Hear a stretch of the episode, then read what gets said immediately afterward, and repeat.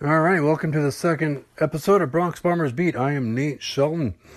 Excited to talk to you about everything going on in Yankees baseball this week. Of course, you probably knew the Subway Series was going on this last weekend. The always highly anticipated matchup between the Mets and the Yankees.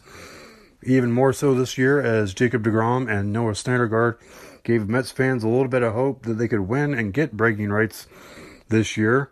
Unfortunately, Noah Syndergaard was scratched from his matchup against Luis Severino with forearm soreness, and hopefully we'll get to see that matchup in the second series coming up later on in the year.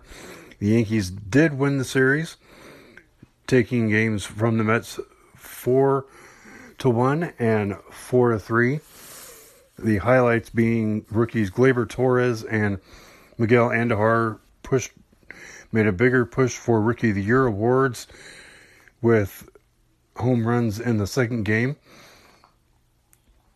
The Yankees this week also had two of their four games against the Baltimore Orioles rained out. That makes six total rainouts on the year. Those are rescheduled as part of doubleheaders later on in the year. One of the games uh, did run into a bit of controversy as ESPN was hoping to schedule the Yankees Blue Jays matchup the night before for Sunday night baseball. That would have made an 8 o'clock start time for the Yankees and then have to fly out after that from Toronto and get into Baltimore to play a game at 10 in the morning.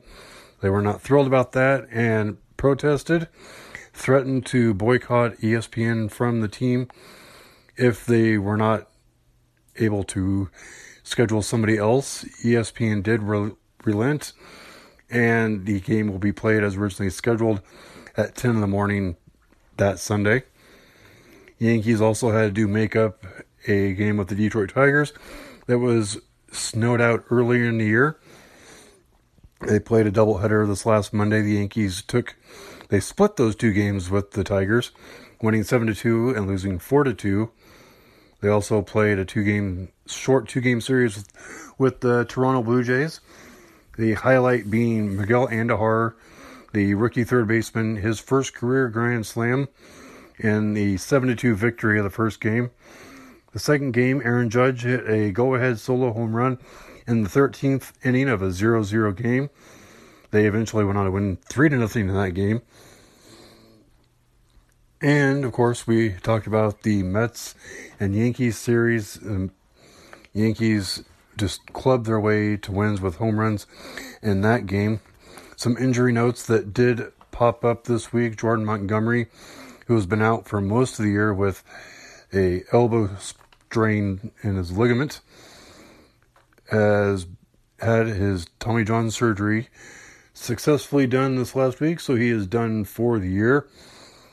That means Domingo German, who has been filling in his absence, will continue doing that, and that now ramps up the search for a another arm in the pitching rotation. The trade market will open up a little bit more. The Yankees in need of another arm. Also, making that even more of an a case, Masahiro Tanaka strained both of his hamstrings in a game against the Mets running home on a play, a sacrifice fly shows you how the game is different for pitchers in the American League, not used to running bases and just in general not used to the extra physical output that goes into hitting. Yankee fans had a brief, a brief scare as saw flashbacks of I don't know if you remember Chien-Ming Wang in a interleague game against the Astros several years ago, broke his ankle sliding into home, but luckily this was a lot less severe. Brian Cashman said that it looks like Tanaka can miss up to a month, but he also noted at the same time that he is giving a lengthy timetable of return rather than short. So, in case there is any setbacks, there won't be any surprises in that. So that brings even more urgency to getting a veteran arm for the Yankees in their rotation, which was already being talked about as since the rotation was kind of suspect with not much consistency. Sonny Gray did offer a little bit of hope this week as he pitched eight innings of one run game. His best start yet as a Yankee. He has been much blind in his career with the Yankees so far, the year season is that he has been here.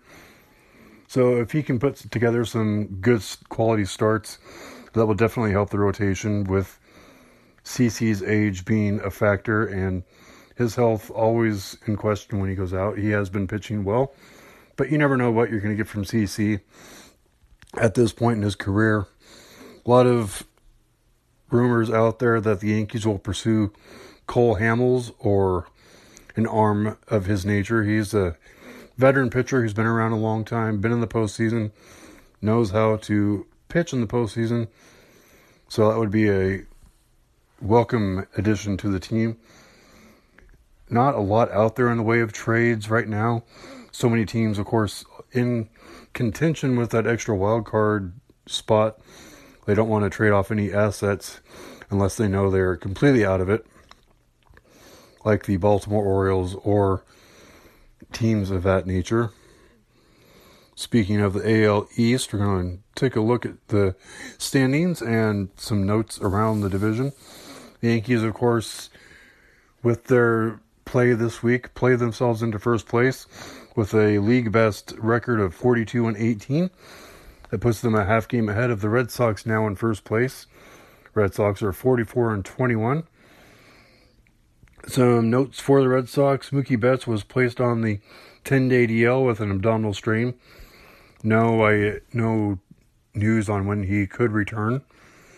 Also, Drew Pomeranz was placed on the 10 day DL with shoulder soreness. He was looking like he'll miss a start or two, so nothing really alarming for the Red Sox there. Um, in Mookie Betts' absence, JD Martinez has stepped up, hit his 21st home run on Saturday. That's a major league leading 21st home run. Those two are in a neck and neck race, it looks like, for the American League MVP award. Mookie Betts, of course, right now has got 17 home runs, is batting 364 and leading the league in RBIs, so he's well on his way to that.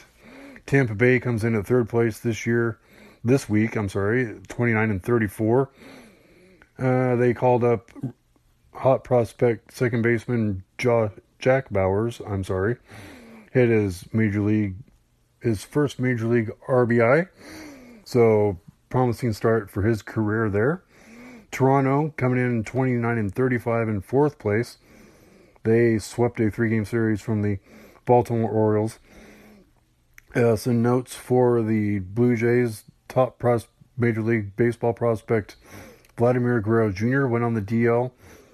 Does not look like it's going to be a long stint, but he will miss um, a consider a significant amount of time. But he should be back with no no uh, worries there on his future. Baltimore, of course, in fifth place with the league worst 19 and 44 record. They uh, Mets were excited to see the Orioles this week as they won a series against them. The Mets, of course, are struggling to score, having scored only nine runs in seven games. Was a welcome relief to see the Orioles come into town and win some games there. Uh, of course, with the way the Orioles season is going, they will definitely be sellers come the trade deadline. Look for Machado to be moved. Of course, he's a pending free agent, so they want to get something in return for him. They also will probably move Zach Britton and Darren O'Day, some bullpen arms that are highly sought after right now. So they will definitely be sellers at the trade market come the trade deadline come July. That's going to about wrap it up for this edition of Bronx Bombers Beat. Thanks for tuning in, and be sure to follow me on Twitter if you want would like to do that. It's at BBB Podcast underscore TS. That's at capital B B B capital P Podcast underscore capital TS. So I will talk to you all next week. Have a great week.